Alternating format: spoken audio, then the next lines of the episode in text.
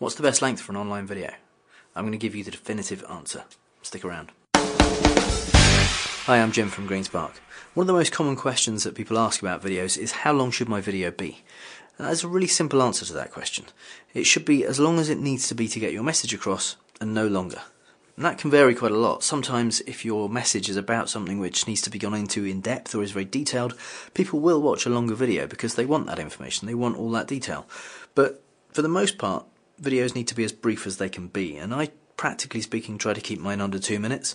People are, tend to be very fickle online. They will watch something, and then if their interest drops at all, they'll skip to to another video straight away. And there's lots of other distractions that they have online, so you need to keep it brief. And people will watch more than one video in a series of videos if they're finding them interesting.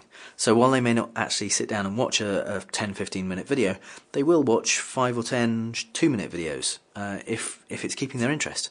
So if you've got a longer thing to talk about and it's not all completely one subject, then try to split it up into smaller videos and you'll probably get more engagement that way.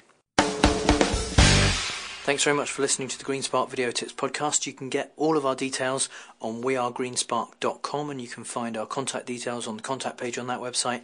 If you've got any questions at all about video marketing, about using video to promote your business, then by all means get in touch.